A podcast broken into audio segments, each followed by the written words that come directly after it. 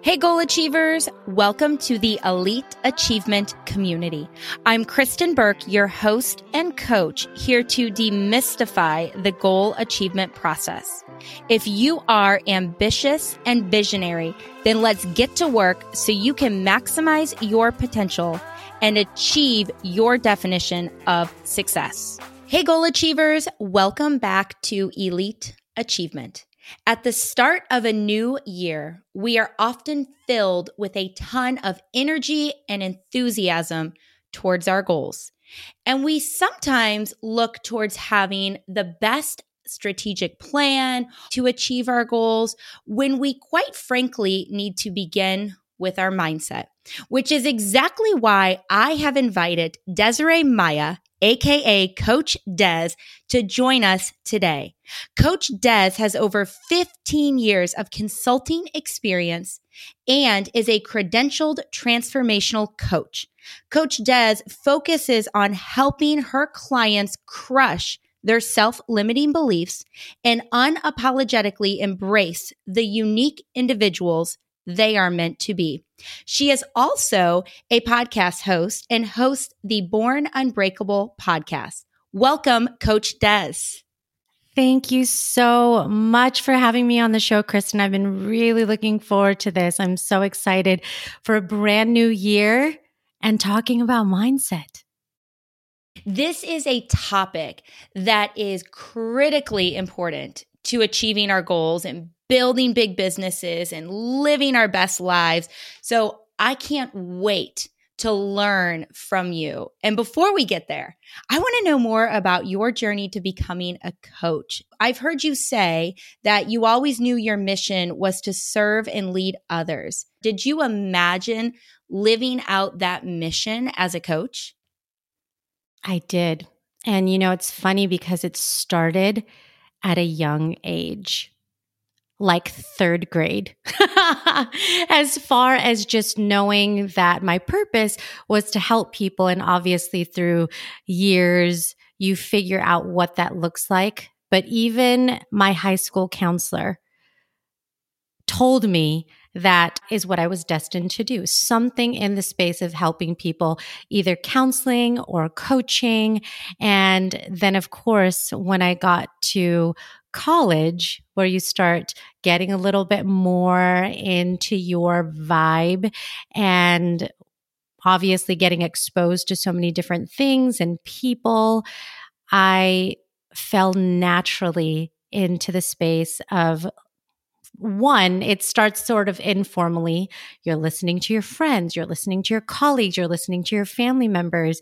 And that's the foundation of really good coaching is active listening.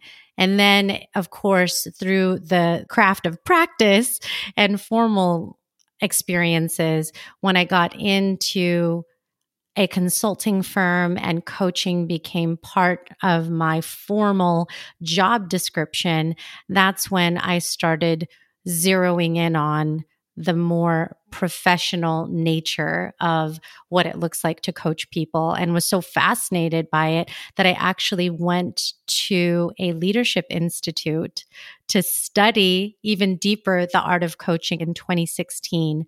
I went to that leadership institute and it's called Teleos and it's based out of Philadelphia taught by faculty from the University of Pennsylvania. And then shortly thereafter, I, I became certified because I was just so passionate about doing it. I'm curious, what was it when you were in third grade that gave you insight to becoming a coach? Well, the first thing was having the opportunity to run for class representative.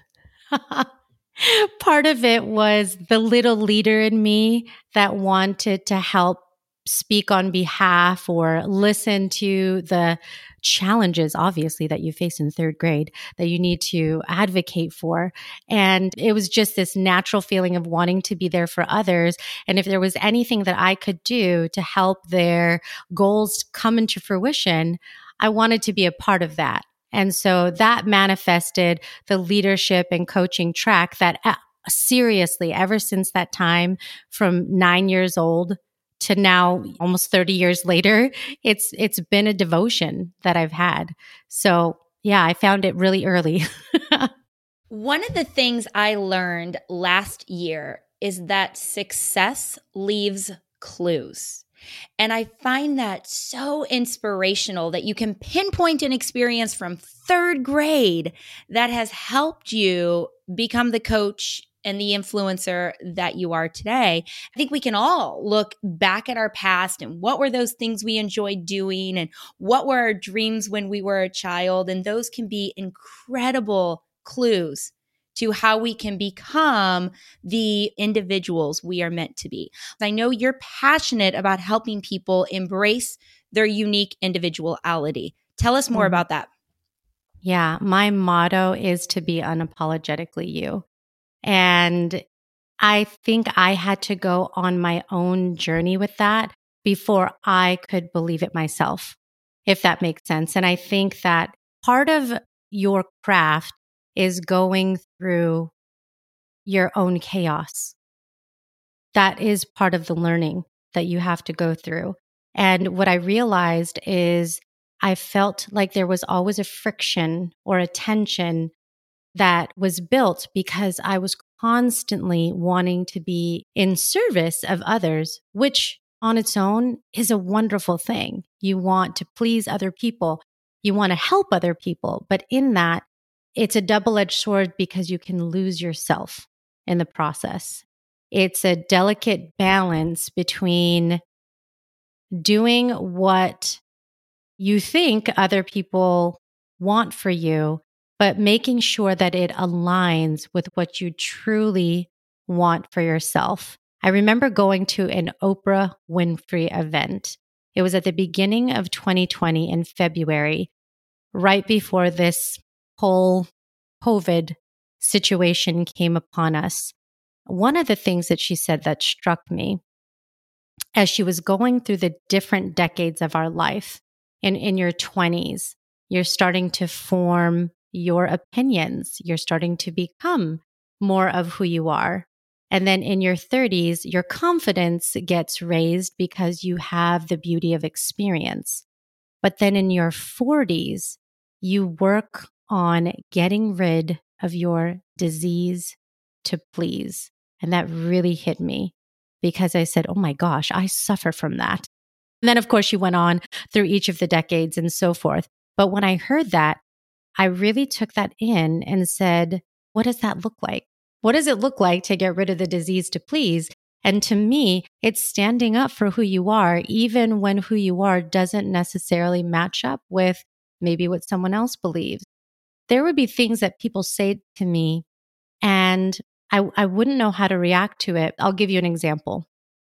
One of the things that people often ask me because I've been married, I've been in relationship, I love children so much, but I don't have my own.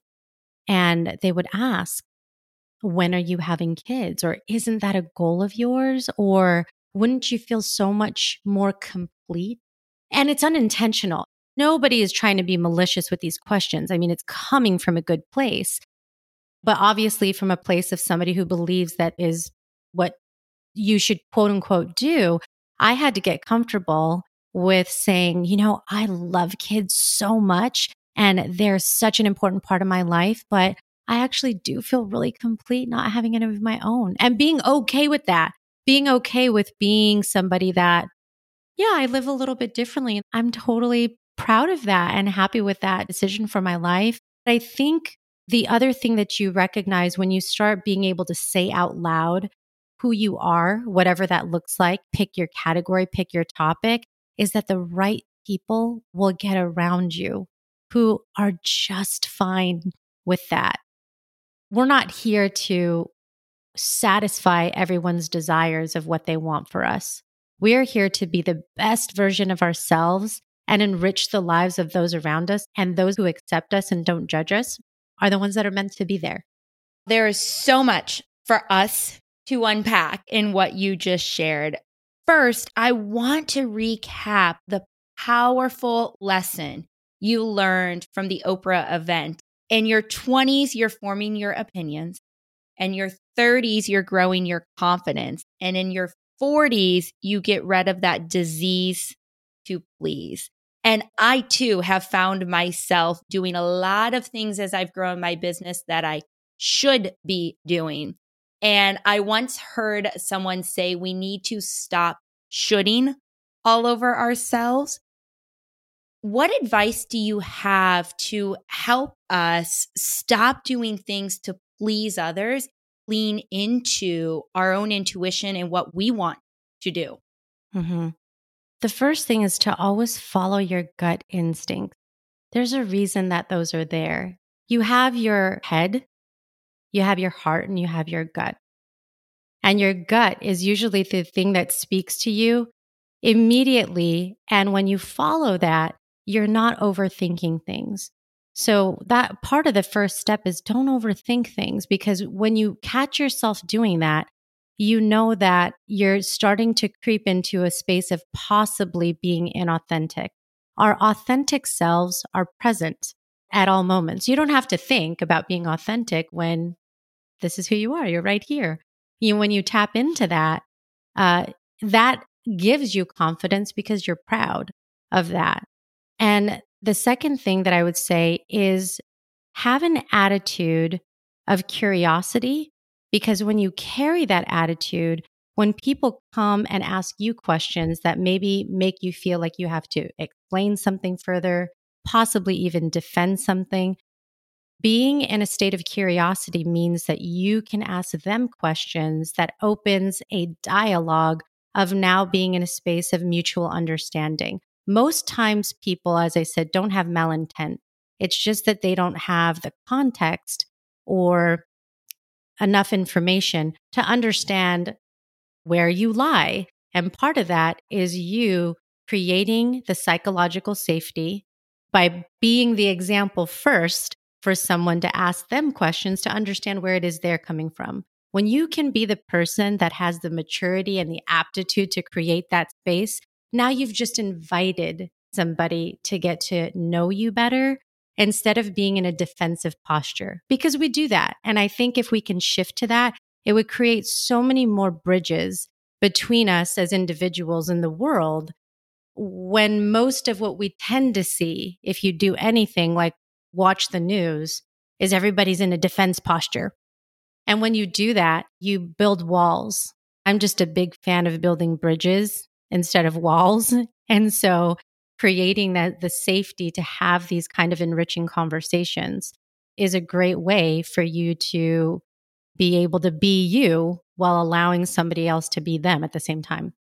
And I heard you mention if we are our authentic selves, it can grow our confidence. Let's talk more about confidence. What are some additional ways we can build our confidence? The first thing that I'd say about confidence is that it starts from the inside out. So that's just an important point that I want to make because a lot of times when people think of confidence, they might think of something externally, which there's validity in that. But I think the greatest strength of confidence comes from inside, and that's mindset. So there's a couple of things that I would recommend working on uh, confidence. Mindset is the first thing. So one aspect of that is language. I believe that language is leverage and how we talk to ourselves is critical. I was in a mastermind the other day and we were talking about this concept of ants, which stands for automatic negative thoughts. And it's ants. They're crawling around in our heads all the time.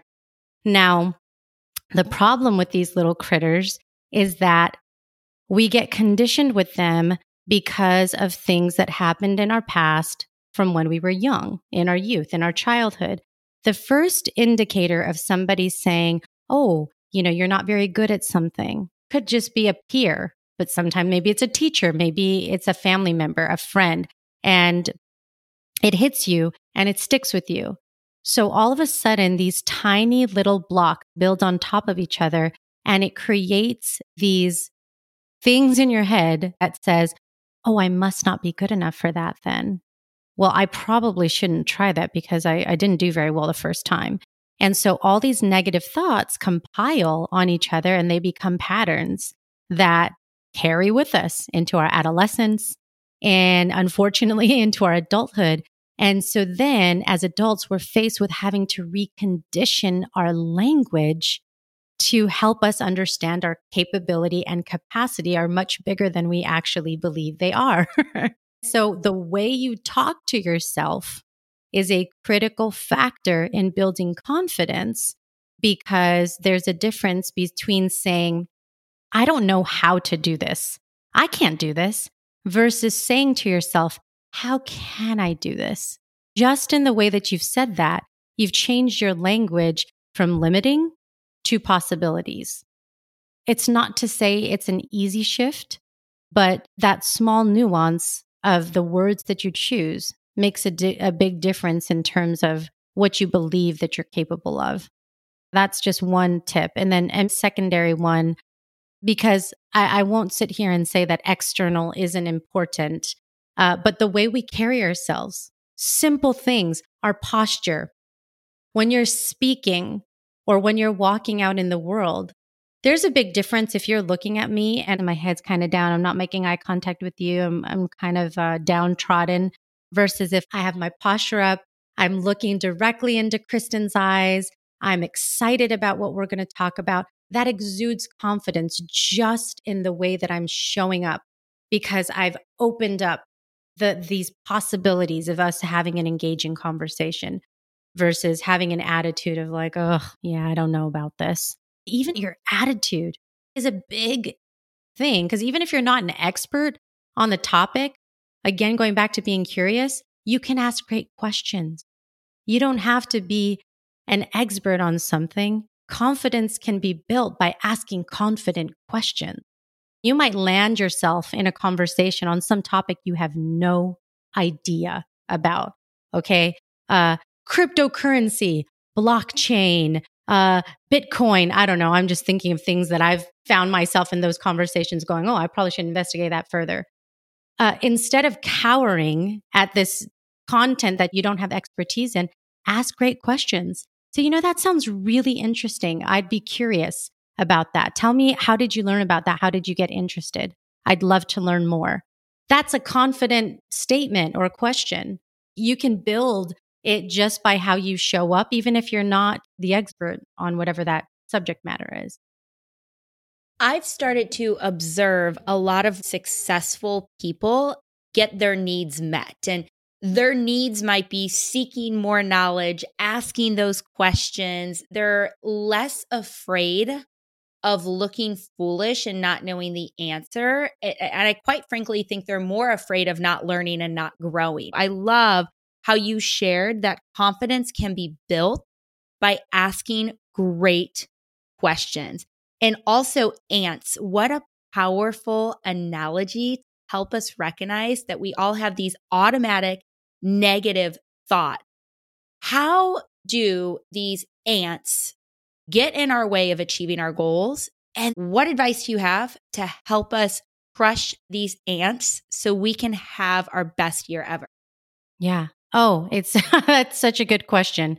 Uh, first of all, they get in the way big time because they can stop us from pursuing our dreams, crushing our goals, everything from asking that person on a date just because you had a relationship that didn't work out, going for that promotion just because you had a bad presentation and all of a sudden you feel that you're unworthy for more. I mean, all of these things that sometimes are these temporary moments, turning them into permanent suffering doesn't serve us. So the first thing that you have to ask yourself is, how is this thought serving me? And the likelihood of the answer being that it's not is very high. It's probably not serving you. Then the next step becomes, what can I do when I'm triggered, because the first step is self awareness. When you're aware of what's there, now you can do something about it. I've noticed that in this type of circumstance, this automatic negative thought creeps into my head. I'm aware of it. It bothers me. I want to do something differently. What can I do?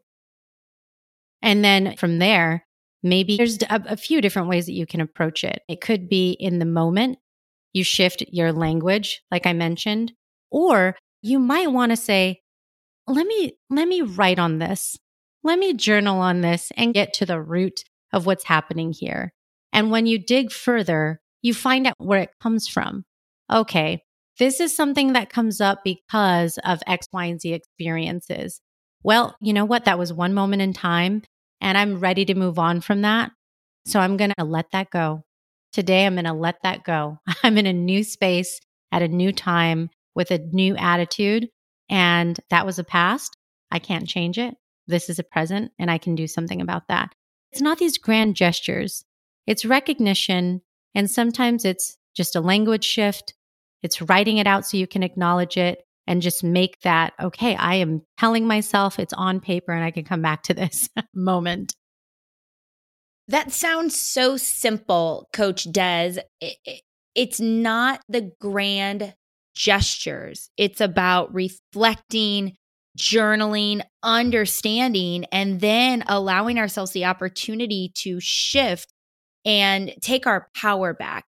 What recommendations do you have for someone who hasn't spent a ton of time journaling or reflecting? How can they start build that into a practice they do on a mm-hmm. regular basis? Small bites. Small bites. I think sometimes people think of a process like meditation or journaling and because it's foreign or it feels like something you haven't done, it's just daunting. Like, I'm not going to sit there and write for an hour or meditate for an hour. And guess what? It doesn't have to be an hour. There is this um, this concept called savers, and uh, it's a book. Savers is this morning ritual where you do a couple of things, and the S in there stands for scribe, and the other ones stand for things like meditating or values and things of, of that nature. But the, the recommendation is that you start doing those things in one minute increments. And if you can manage to do that, then you can move to five minutes or 10 minutes. If it comes to something like journaling at the very start of your day, before as you're having your cup of tea or coffee, it, it takes you at least three minutes to finish your tea, your coffee, your orange juice, whatever it is that you're drinking for the morning use that time to write. Couple it with something that you're already doing that just takes a few minutes and then it doesn't seem like you're adding, you're creating a different way to have that experience and set your intention for the morning. And that's not intimidating because it doesn't take a whole lot of time. And then I bet you'd be surprised that doing it for three minutes um, isn't much. And then you could write a whole lot more as you continue that practice. What a beautiful perspective we can apply to so many areas of our lives, different goals we're striving to achieve, different rituals we're looking to embrace. I, I heard you say add to an experience you're already doing. It's not like we have to find more time to do something because we're all so busy. Mm-hmm. And to start small. I believe we have this all or nothing mentality. And when we decide to go after these big goals, we think we have to run the marathon tomorrow. When in reality, the first step might be walk around the block, do mm-hmm. that and build consistency. And that permission to start small is really helpful. Yeah. As you've worked with your clients on achieving big goals, what are some of the most common self limiting beliefs that get in our way. I'm not enough. I'm not capable. I fear the unknown. Fear is huge. it's one of the biggest things I think that stand in people's way. And I get into conversations with clients of what is the worst that can happen? Let's move into that fear because part of it is confronting it. And because often when something feels uncomfortable, we avoid it, it stays there. The longer you avoid something, the more it keeps showing up. When you confront it and have a conversation with it, just like you do a friend, maybe a conflict that you're trying to to resolve, it's the same. It's just an inner conflict instead of one with another person. And those are usually the ones that are hardest to solve because we don't want to sit down and have conversations with ourselves that we need to. so naming it and and saying, okay, well what what is the worst that can happen? And then reframing it to say, okay, well, what's the best that can happen? Is helping yourself to shift into this mindset again of abundance versus scarcity. Because there is enough to go around. And there are opportunities that are meant to be seized. They're waiting for us to conquer them. And it's our mindset that gets in the way of these I'm not enough. I'm not good enough. That's impossible. I'm not good at that. I'm not a business person. I'm not an expert on money. What do I know about growing a business? I mean, these are just these questions. All the relationships I've had, they haven't really been that great. So I, I'm probably just not meant to just be in a relationship at all, ever. If you heard a friend saying that, would you buy that? No. You wouldn't buy that. No. You wouldn't buy that at all because you love that person enough to go, no, you're talking crazy talk right now. But we don't do that to ourselves. We allow it. Why do we do that? That's unfair. Why do we do that? Why do we allow those limiting beliefs and self talk to happen with ourselves? Mm-hmm. Because we live with our own triggers and we live with that inner child of wounds that we maybe haven't let go of, or we haven't addressed, or we haven't faced, but we don't see that of the people around us because we haven't lived their wounds. It's easy for us to see other people at their best and to see ourselves at our worst because we know what that darkness looks like. We've been there. But imagine if we could give ourselves grace. And again, this goes back to confidently embrace the learning opportunities that you've had in your life and say, that relationship didn't work out. And there's responsibility on both ends for that. And the only part that I can control is me. And here's a couple of the things that I noticed that I did that I can do better. And then focus on that. It doesn't mean it's never going to happen again. It just means that there's different things to work on. So then when you move on to the next relationship, you can be better than the last one. Because really all we're doing every day is wanting to be better than we were yesterday. That's all we can do. So it's not to dwell on what we didn't do right. It's to lean into our full capabilities to focus on where we can grow and when we look at that as a positive, it's limitless. And that, that's the reason why in, in big or small businesses, they do things like postmortems or they have these lessons learned conversations after they engage with a client and something didn't go right or something happened within the team and employee engagement scores weren't so great. The reason you diagnose those things is so you can pinpoint, oh, okay, these are things that we j- we had a blind spot. We could do better. But it doesn't mean never do it again. it's not defeat. It's learning. And when you look at things in that light of this is just an opportunity for us to learn and grow, you'll start to change the attitude of failure into growth and transitioning to the next best thing. Do you think we ever arrive at a space where we're completely confident and fearless? Or do you think this is ongoing work that each of us has to do? It's ongoing. I wish that I could tell you that there's this day where we wake up and are omnipotent and we have that Titanic type of feeling moment where we're at the edge of the boat and we're just arms spread out like I can conquer the world. Those moments are there, but for every moment like that, there's a moment in between where we question ourselves. But I would offer to your listeners to use that as a good sign. And I'll give you an example. The other day, a good friend of mine called and has been in restaurant management forever, but got a new kind of more elevated uh, restaurant management job in a more high end restaurant and went from feeling like on top of the world in the previous positions to being like, I feel very insecure. These people have X experience. This makes me nervous. Uh, understandable. I think anybody can relate to that moment in their life where they're like, I know I have skills, I know I have capabilities, but this is kind of new. I'm trying to figure out how to apply these skills and capabilities in this new environment. Discomfort is good, it's a sign of growth. And also, we need to be humbled. Humility is a huge part of growth and success, meaning when you're at that moment when you need to do the learning and going back to being the person that's asking the questions, you want to be in that position sometimes. Because if you're always in the position where everybody's coming to you and asking you and you're the expert, what are you doing to help other people grow around you if you're the one that has all the answers?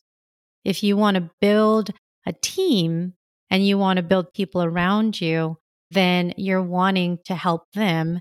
And so it's good for us to be in these moments of discomfort because it's a sign of growth. We don't want to just walk around all day feeling like we know everything because it becomes boring and complacent.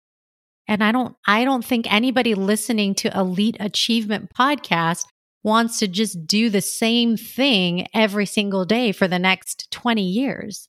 I think that people are here because they want to challenge themselves and they're okay, even if they're a little scared, to be uncomfortable. I am so appreciative that you shared this expectation around great moments and moments where we are confident and that it's okay in between to question ourselves and how we can reframe that perspective. Discomfort is a sign of growth. I think that's helpful because so often we think, why am I not perfectly confident all the time? When am I ever going to be fearless? That is not the reality. We need to adjust that expectation. It is. If you listen to any of some of the greatest speakers and influencers, uh, Les Brown, Tony Robbins, Oprah Winfrey, we, we just talked about, they have the moments too. You, you, you're not going to hear them. You get to see them on stage when they're at their best. When you listen, when you take time to listen to a podcast or an interview or something that they've done, you'll hear them talk about the moments when they they weren't sure. They were second guessed themselves. They realized they made a mistake and decided that they needed to go in a different direction. It's a part of being human. We're not robots. We have imperfections. We have good days and bad days. And I think that is what makes us resilient. The fact that we can bounce back from those moments and that's just a part of life. But we do have to, because I, I imagine there's a lot of people who are listening that have A type personalities that always want to be at, at your best. But part of the maturity in that space is grace, giving ourselves grace for the moments when we need to take a step back and reevaluate, for the moments that we actually decide that we're going to lessen the pressure on the accelerator or maybe even hit the brake. Because sometimes we need to, I do a lot of executive coaching and change management work. And one of the mantras that I have is sometimes we need to slow down to speed up, which means every now and then taking a purposeful pause reflecting on a situation, determining if there needs to be a course correction will pay dividends later instead of just rushing through because it's what we always do. It's not mm-hmm. always the best solution. Slow down to speed up and learning to give ourselves grace. Coach Des, this has been such an inspiring conversation. We've explored so many important topics today, such as owning our journey, how confidence comes from the inside out, the acronym ANT, automatic, negative, and it's easy to see others at their best and us at our worst. If anyone listening is inspired to connect with you, where can our listeners learn more about you and the work that you do? I'm so happy to share that. The easiest way is to go to bornunbreakable.com and I have all my socials on there my Instagram and Facebook and Twitter and Clubhouse. You can learn a little bit more about me, connect with me, email me, um, follow my socials. My podcast, like you mentioned at the beginning, and it's called Born Unbreakable. I try to keep it really simple for people. Thank you so much for sharing your insight, your passion, your thoughts with us here today. Thank you for having me. This has been amazing, Kristen. Thank you so much. With that, goal achievers, keep celebrating your weekly wins, noting the lessons that you learned, and identifying your priorities for next week so you can consistently pursue progress in the direction of your goals. Thank you for listening to this episode. If you are feeling inspired and want to join the Goal Achievers community, visit my website, kristenburke.com, to sign up and get connected. We can also hang out socially on Instagram. Follow me at Meet Kristen Burke. Links are in the show notes. Don't forget to rate, review, and share this show. Until next time, goal achievers, keep progressing towards your goals and celebrate those weekly wins.